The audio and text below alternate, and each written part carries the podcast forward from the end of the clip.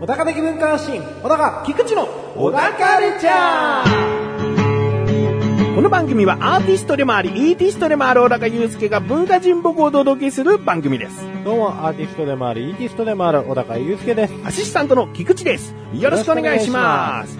それではですね、はいもうサクサクと行きたいなと思っているんですが、前々回から小高祐介がグアムに行った時の旅行記を話しています。はい。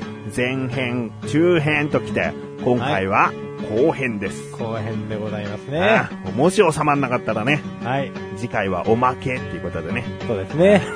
なるえべくそうはしません。ーそうですね。もう今回で締めたいと思いまはすい、と。どうぞ。なぜならば、うん。こうね、午前中の過ごし方はほぼ2日目と一緒でですね。おいいですもうプね。ールでダラダラしてやりましたわ。ああダラダラね。ちなみにあれですもんね、2日目の夜は、ええちょっと夜の営みがあったわけですからね。そうですねあ。まあ、そのね、駅も流すためにねう、ん駅に浸かるっていうね。 まあ、よくわかんないですけれど もね。はい、テンポよく行きましょ。そううですね。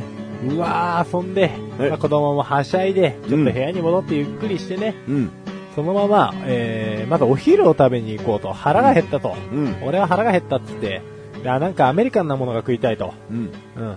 あのー近くのですね、ハンバーガー屋に行ったんですね。うおう。ん。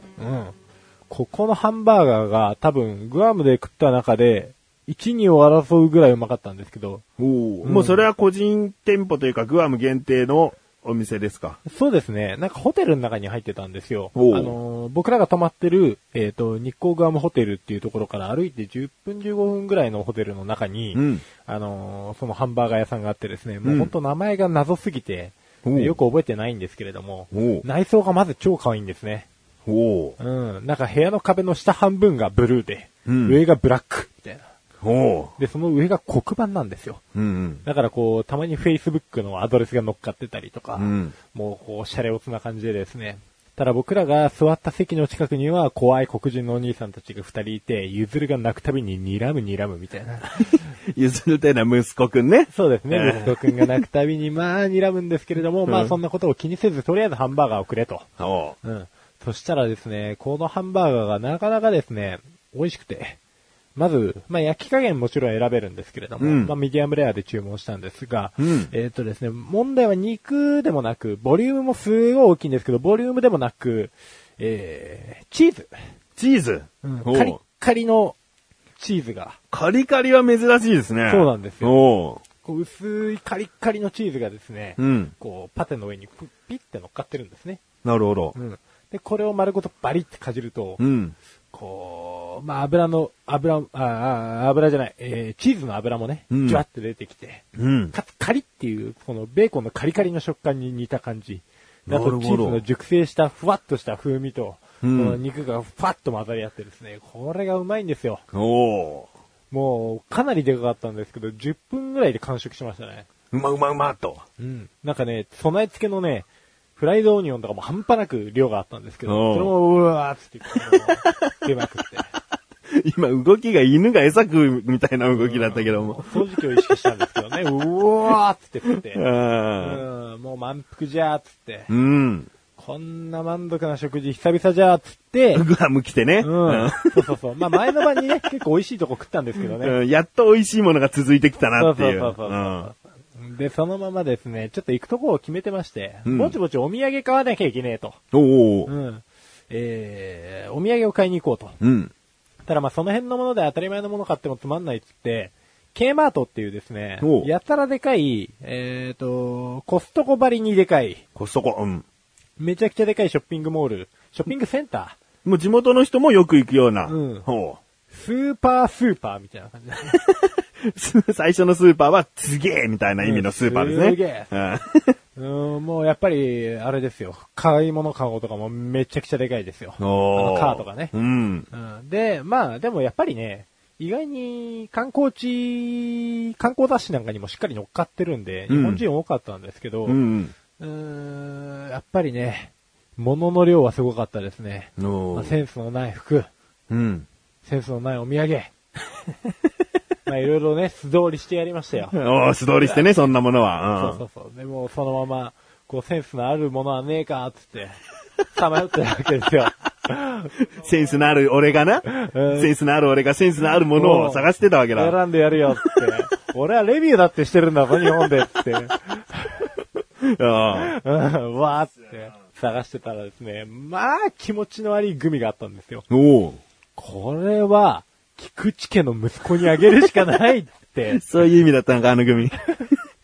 すげえ色だって。うん。緑と赤で一本のなんかミミズみたいにしたグミですそうでね。すね、こんなに可愛げのねえ食事代もねえと思って。それがね、多分20本以上入ってんだよね。うん。美味しかったですかね。いや、もう普通に。あのーハリボーのような硬さは持ってましたよ。ああ、まあ、ハードグミの種類でしたうよね。ん。そう、結構ね、気持ち悪いグミいっぱいあったんですけどね、中でも結構気持ち悪いやつを選んでったんで、なるほど。いやー、もう完食してくださった。いや、完食はしてない。息子にちょっとずつあげてるかなるほどですね。ああ、それで歯を鍛えればいいよ。ら。うん。うん。であとは、もう、皆々様に配らせていただいた、うんまあ、カップヌードル系ですね。いおーわゆる。うんまあ、。これがですね、かなり豊富にあって、うん。うん、ここ手届かねえんじゃねえのっていうところにまで陳列されてたんですけど、あうあ。ん、まあそういったものを買い集め、うん。帰宅。帰宅。うんホテルに帰宅一時はいうん、一時帰宅して、うんもう買い物で疲れたって、ダラダラダラダラしてですね、うん。もう、ダラダラダラダラしてたらお腹が空いたんですよ。うん。うん、で、これは夕飯を食べに行くしかないっつって、うん。夕飯を食べに行きました。この前、えー、二日目の夜にですね、ブラジリアンバーベキューのお店に行きましたよ。はいはいお話をしましたけど、その隣の隣にあるですね、 あのーシーフード料理屋。ほう。うんで、ちょっとグリル系の料理を提供してるところがあるんですうんね。うん。で、そこでですね、食ってやりましたよ、ロブスターを。お丸ごとパ。シャッつって、そうそうそうう、丸ごとじゃないんですけどね。ああの半身ロブスターテイルっていう半身の部分なんですけど、うんこれも十分に美味しかったですね。うん。上になんか焦がしマヨネーズみたいなやつがペタッとついてて、おーっつって、美味しいっつって、ブリブリっつって、まあ食ったりしたんですけど ね。で、嫁さんはなんかよくわかんないサーロインステーキみたいなのを食って、うん。おーこれもなかなかうまいっつって。だから結構食事はですね、二日目の夜以降食運が向いてきまして、おお。ううんん、かなり美味しいものが食えたんじゃないかなと。うんうん。で、お店の中で生演奏が始まったんですけど、まあ、その、なんか、下手くそだったんで、お、センスのない演奏。うん、うんバカっつって、帰ろうっつって。で、お店の中で、あのー家族写真をね、うん店員さんにね、撮ってもらってね、うん。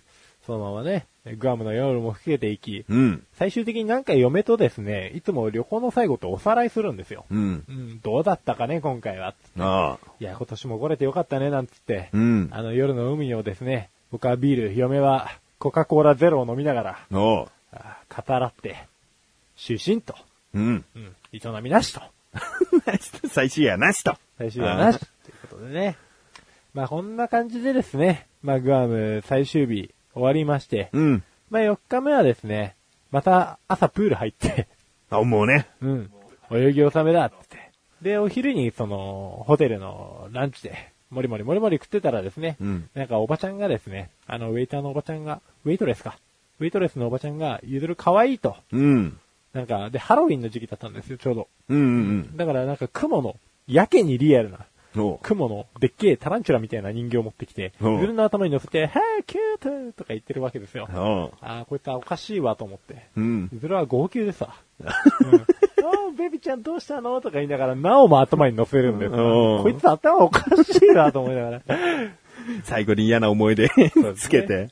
そのまま、空港へ行き、うん。うん帰りましたよ。お、わえかりました。はい総称的にどうでしたかグアムは。その奥さんとの会話でもうん出たかもしれませんがえ。。やはりね、前半の飯がね、ひどかったと。あうん。ただこれはもうね、ガイドブックに乗っかってるものだったりもするからあ。う、ん。結局ね、あれですよ。運です。しょうがない。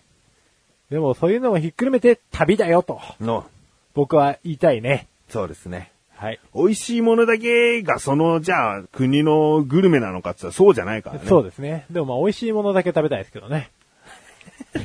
あれさっきと違うぞ。おかしいな。 様子がおかしいぞ。 頭に雲が乗ってんじゃないか。あれまだいたかなはい、ということで、グアム旅行記3回にわたってお話ししてきました。はい。ぜひ、機会があれば、グアム行ってください。そして、ブラジリアンバーベキューだとか、美味しかったお店どこですかって気になった方は、小高祐介に直接、何かしらで連絡取ってみてください。はいそれでは、ここで一旦、CM です。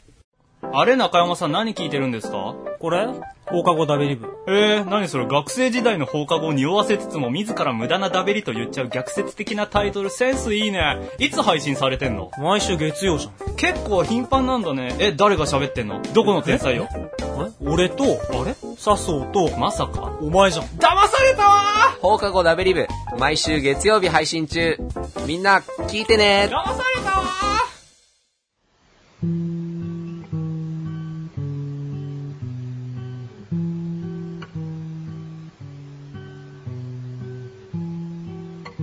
小高郎の料理教室。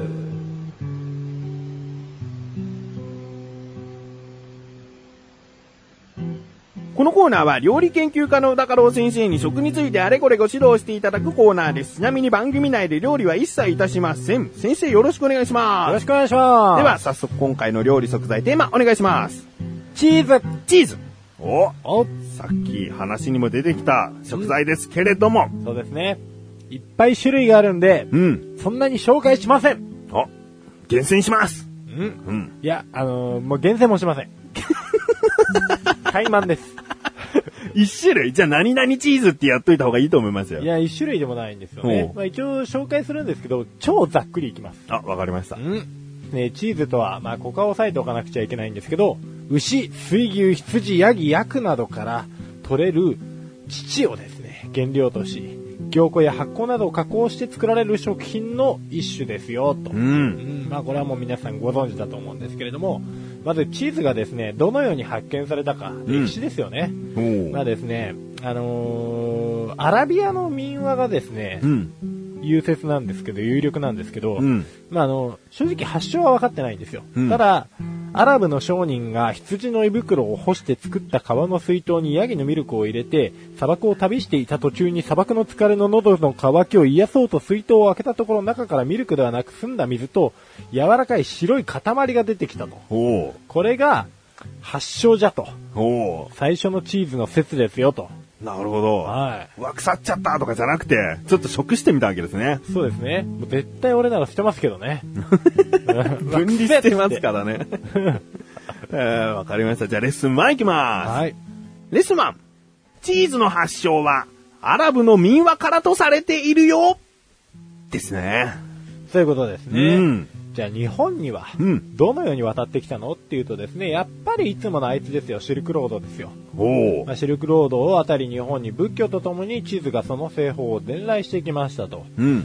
で、えー、ここですね、最初、えっ、と、文武天皇とかが献納するように命じてたらしいんですけど、結構うめえうめえっつって。うん。うん。後にですね、醍醐天皇っているじゃないですか。おお醍醐天皇にですね、あのー提供していたチーズを、うん。あのー最初はソって言って、うん。ミルクをゆっくり煮詰めたバターみたいなやつを献納してたんですよ。おーおーだんだんこれがチーズ状になってきて、えっと、チーズとバターの中間の醍醐っていうのが出てきたんですねお。ーうん。で、この醍醐の味のことを、醍醐味って言うんですよ。おーだから要は今で言う醍醐味っていうのは、えっ、と、何事にも変えられない、えー楽しさ、本当の面白さっていうような意味なんですけれども、まあ、えっ、と、要はこの味のことを言うらしいですね。お醍醐ー味そこから、そのまま。そうそうそうということ。なるほど。チーズなくして醍醐味という言葉はなかった。なかった。レッスン2いきます。レッスン 2! バターとチーズの中間のものを醍醐と呼んでいて、それがうまいから醍醐味という言葉が生まれたんだよですね。そういうことですうね。ん。うんで、じゃあ日本で今最も普及しているようなチーズは何ですかと。おーまあ正直ですね、いろんなチーズがありますよね。おーありますね。うはん。でもまあ日本で普及率が高いのはハードタイプのチーズと。いはいはあい。とはプロセスチーズですね。うんまあ、ロッピーとかスライスチーズとかベビーとか、はいはい。あの辺はいわゆるプロセスチーズって言って加工したチーズのことですと。うん。で、ハードタイプっていうのがですね、これチェダー、エダム、コンテ、パルミジャーノレジャーノ、うんパルミジャーノレジャー ノ、えーエメンタルっていうですね、まあ、チーズの中で一番硬いタイプですね。うんうんうんで、これはもう携帯用に昔からあの長期保存がはいはいえー可能ですよって言われてるような、まあ、兵士さんがね、結構持ってたなんですね。うん話もよくあるんですけれども。あとはもうカビ系ですよねお。青カビタイプとか、はい白カビタイプとか、どっちが好き、うんどっちが好きなのいや、自分はカマンベールですかね。白カビですね。はい。なるほどね。やっぱりね、青カビはね、癖と。うん、ううんん。あと、しょっぱさも強いんですよね。そうですね。あの、塩気がすごく高いんで、まあ、特に世界三大ブルーチーズと言われてるですね、このロックフォール、スチルトン、ゴルゴンゾーラね。うん。あーもうゴルゴンゾーラ。うわ、もう、臭いわ、こら。あで一番狼で有名になりましたかね。まあ、そういうことですね。まあ、あとは人気があるやつだとフレッシュタイプとかね、あの、モッツァレラチーズを。うん、うまあ、ん。この辺がですね、結構、あの、日本人なんかには最近好かれてるみたいな、うん風潮もありますよね。はい。はい。レッスン3いきます。レッスン 3! チーズの種類は、ハードタイプやフレッシュタイプ、カビタイプなど、いろいろあるよですね。ですね。うん。じゃあレッスン4いきますか。お、いいですよ。はい。レッスン 4! ネズミはチーズを食わないよ。お意外な事実はい。アニメは嘘ばっかりだそうですね。トムジェリーですよね。そうですね。はい。あんなものは薄っぱち だよ。ということですね。はいあのーこれはですね、あのーイギリスのマンチェスターの学者の研究で分かったみたいなんですけれども、うんえっと、もともとネズミはですね、あのー自然界にあるものを、えー自然界の環境下で入手できるものに食いつく習性があるので、うんまあ、こういうですね、あのー人の手を加えられてしか作られないようなものに関しては全く興味を示さないと。おでーチーズのように匂いが強くて味の濃い食べ物は鼻も引っ掛けないような、なるほど。えー習性があるということで、うんもう、何トムどっちジェリー、ジェリーです ね。あージェリーか。もう、ジェリーのことは本当皆さんね、申し訳ない と。そうですね。でもそれ言ったら猫もネズミを実は食べないのかもしれませんしうねん。そうですね。ううんまあ、ね、う夢を大事 にね。それでも夢を大事にね。夢を大事にレね。ッスン4ですね。はい。ということで今回のこちらは以上ですね。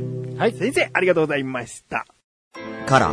昔俺たちのバンドが作った楽曲タイトルのことか。さっきから変な質問ばかりだけど、これって何の取材なのそうか。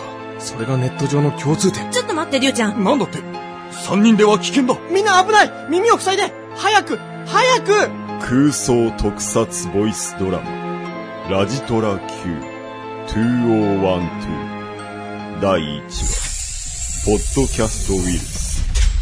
お楽しみに。お高まし、レビューこのコーナーは小高祐介があらゆるジャンルの中から一押しな一品を選びレビューをかましていくコーナーです。それでは、センスのいい小高さん、今回のジャンルは何ですか映画映画では、作品名お願いします。生きてる者はいないのか。おお、生きてる者はいないのかいないのか。ピンとこないので、レビューをかましてください。はい。生きてる者はいないのかはですね、2012年2月18日に、えー石田学龍という監督が、えー撮った映画ですね。うん。元はですね、前田史郎さんという、えっ、と、劇作家の方が書かれたのが原作なんですよ。なんでこれ、結構有名な作品で、岸田戯曲賞とか撮ってるんですね。おう。うんで、えっ、と、主演がですね、主演と呼んでいいのかわからないんですけれども、うんえー染谷翔太。染谷翔太さん。はい、染谷翔太はですね、あの、前にもレビューしたことがある、秘密っていう、うんえっと、映画があったんですけど、その時にも主演を張られてた方で、はいはい。あのー主演男優賞とかもらってるんじゃないですかね。うん。うん映画祭とかうん。で。なんで、割と最近伸びてきている若者で、はいいますと。でですね、この生きてる者はいないのかと、タイトルが、もうタイトルがかなり重たいですよホラーみたいですよと。ね。もうホラーみたいですよね。うん。あのーこれはですね、僕、一貫して見て分かったんですけれども、うん生きてる者はいないのかっていうのじゃなくて、うん。えっと、どっちかっていうと落胆気味の生きてる者はいないのか、おうん、お。取り残されちまったってことですか。そうですね。まあうん彼もきっと死ぬんでしょうけど、うん。おお。あのー要はですね、この映画何なのっていう話なんですけど、週末映画です。要は終わりに待つの方ですね。おうだから世界が、こう、終わっていく感じおう。なんですけれども、まあ、世界が終わっていく感じの映画っていっぱいあるじゃないですか。うんうん例えば SF ものの方から引っ張ってくれば、インデペンデンス・デイとか、うんまさにあれは、まあ、革命があるんで、途中で世界は終わらないんですけれども、うん結構終わりの感じにやってなってきますよね。うんうんうんで、ド派手なんですよ。で、うんスペクタクルなんですけど、すげえ非日常的じゃねっていう話になりませんうんうんうんだからもう、エンターテインメントとして見る分には確かに、おーおーってなるんですけれどうも、んなんかこう、リアリティがないんで入り込めないんですよ、うんまあそんな話はさておいてですね、どういうあらすじかと申しますと、主演と言っていいのかなんていうこと言ってましたもんね。で、うんそうなんですよ。っていうぐらい、明らかんとした感じでしか出てこないんで、おうえっとですね、あらすじが、まずその世界が終わる日の日常うんが、えっと、もう世界全体を映してるんじゃなくて、大学のキャンパスだけなんですよ。おうで、あとその隣、大学病院、付属病院があるんで、うんまあ、その病院と大学のキャンパスだけなんですけれども、うんだからもう普通の、えー、と大学キャンパスの午後。ほうでですね、まあ、何人かクローズアップされてて、病院を抜け出す娘とか、うん妹を探す怪しい男とか、うん都市伝説を語る学生たち、うん三角関係の学生と喫茶店員。まあ、この喫茶店員がちなみに染谷翔吾です。ほあと、大事故を目撃した男たちとか、踊りを練習する学生たち、ううん医療事務員、その医療事務員に恋する耳鼻科医、おうアイドル大学生、お子う供を探す母 親。もうね、何って話だね。なんか切り取っていくわけですか。その人たち自身のエピソードを。そうそうそう。おうみんな、ちょっと関係のある人なんかもいるんですけれども、んこの人たちのエピソードを基本的にパッパッパッ。あー阪急電車みたいなことですかね。ん映画であった。ああ、それは見てないですね。 はい、いいですよ。はい。 がですね、こう、普通の日常が繰り広げられてるわけですうよ。ん最初のね、3、40分ぐらいは、もうものすごい普通なんですよ。うんただ、都市伝説を語る学生たちうんいましたよね。うんその人たちが話してるうち、一人の女の子が急に咳き込み始めて、ほうで、そのまま死んじゃうんですよ。ほうちなみに言っときますけれども、この映画なんですが、死の原因は一切不明です。うんもうそんなのはあんまり重要ではないんうんうんですよ。で、どんどんどんどんみんな理不尽に死んでっちゃうんですね。うんで、その死に方がですね、すごく不謹慎なんですけど、うんめちゃくちゃ面白いんですよ。うん同じじゃないんですね。同じじゃないです。あのーみんなそれぞれの死に方があるんですけれども、うんでも大体は咳込んで死んじゃったりとか、その場で、その場でガーって痙攣して死んじゃったりとかするんですよ。ただそれまでに繰り広げられてる会話とか、うん例えばそのアイドルの学生がいるって話をしたじゃないですか。うん彼の死に方は、あの、お尻の中、お尻からいろんな臓器が出ちゃいそうになってるんですよ。ほうただずーっと内股で歩いてるんですけど、ほうその時に、あの、近くで一人死にそうな学生が近寄ってきて、ほう大丈夫って駆け寄っていくんですね、そのアイドルの人うが。んで、自分のことをアイドルだってそんな状況でもん相手に認知してほしくて、いやうんー、僕誰かわかるかなみたいな感じになるんですよ。うんで、その女子学生も死にそうなんですけど、気がついて、アイドルに、うん携帯カメラでパシって顔撮るんですね。ででも全然ありがたみねーって結局携帯捨てちゃうんですけど、うで、その後その女学生も苦しみ始めて、お母さん許してみたいなことを急に過去の懺悔をし始めるんですよ。んでアイドルの人もケツから臓器出そうなのに、うん自分の上着で無理くりそのケツの穴を押さえて、うんお母さんが、お母さんを演じてくれるわけですよ。うんいいのよって言い始めて。 あなたが一番大事なのみたいなことを言い始めるんですけど、うん結局最終的に顔をまた見つめ合って、うんお前誰だっつってその女子学生死んじゃうんですけど、おーうん、っていうような、結構ですね、あの実際の死の瞬間ってでもこんなものなんですよ。多分。んうんかっこよくはなれないんですよね。んこんなパニック状態になったら。うんでパニックになるかどうかもわからないですし、パニックになってるやつとなってないやつといるうんこのね、気色不明さというか、なんか、死に迫る感じしませんうん、なんかリアリティのある、あの、まあ、死に方っていうか、亡くなり方をするんだなっていう想像はつきましたね。で結構若者たちがやっぱりテンパったりとか、うん呆然としちゃったりするんですけど、ん病院から抜け出した女の子っていうのがいて、うんでこの子はですね、もともと不治の病なんですよ。うんだからもう死ぬことが確定してたんですけれども、あのーそんな日に、ある日、人類が滅亡しようとしてると。うん。で、この子はどういう行動をとってたかっていうと、二人ほど考察してるんですね。うん。殺してしまった。殺してるんです。一人は喫茶店で、いいな漬けに寄り添って死ん死にそうになってる女の人が、うん。あのー死ぬ直前に失明しちゃうんですよ。うん。で目が見えなくなって不安だから近くにいてっつってうん。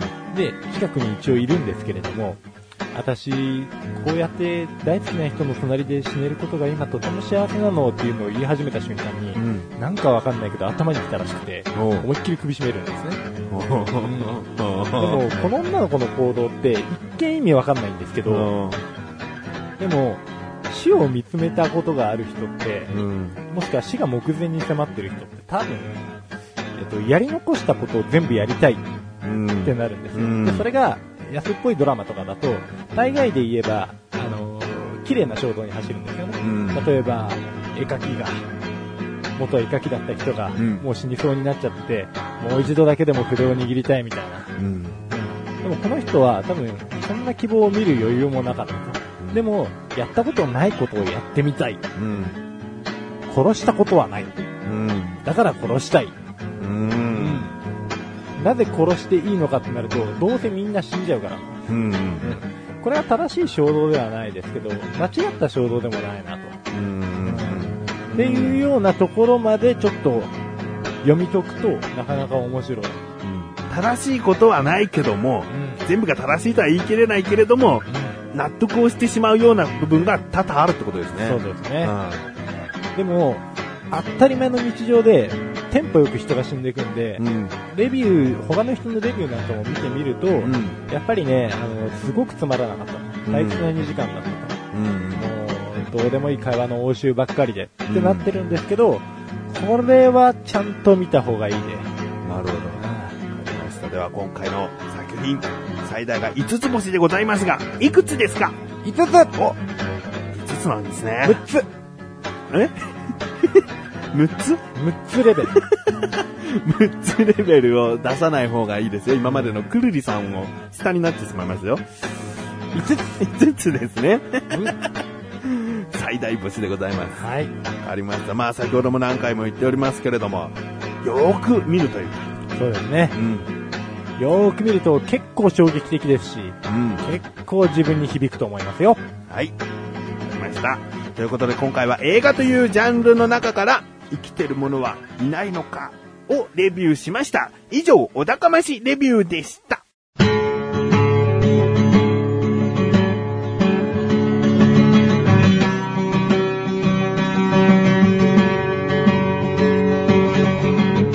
エンディングのだかはい、ということで第97回も終わりを迎えようとしております。もうですね、次回で、と、今年最後です。となんてことだ。うん。あということはですね、まあ、次回、ソース焼きそばという楽曲を発表する予定になってしまいますよね。あー。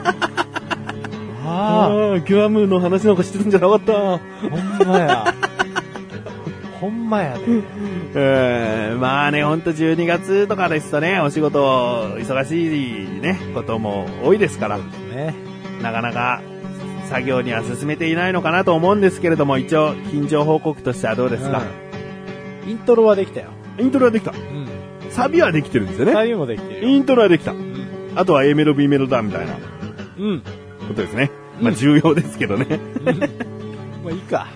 そこ は。ラップにしちゃうかみたいラな。ップにしちゃうか。コード進行だけあって、それに合わせて、ちょっと唱えてみたいな。そうそうそう念仏的な感じで行こうか。えー、まあ、電気入れば今年中という話だったので、うん。この調子だとちょっと来年になりそうですが、でもね、しっかりと、その、ほんとじゃあ来年の夏とかそんなバカなことはありえないんで、そうですね。えーしっかりとやっていきたいなと。そやな。うん。しっかりな。 しっかりな。僕が言われてますか えー、まあ、そういうことで、はい。ソシ焼きそばという歌、期待していてください。はい。小田カルチャーは2週に1度の水曜日更新です。それではまた次回をお楽しみに。さようならかさようならかーい。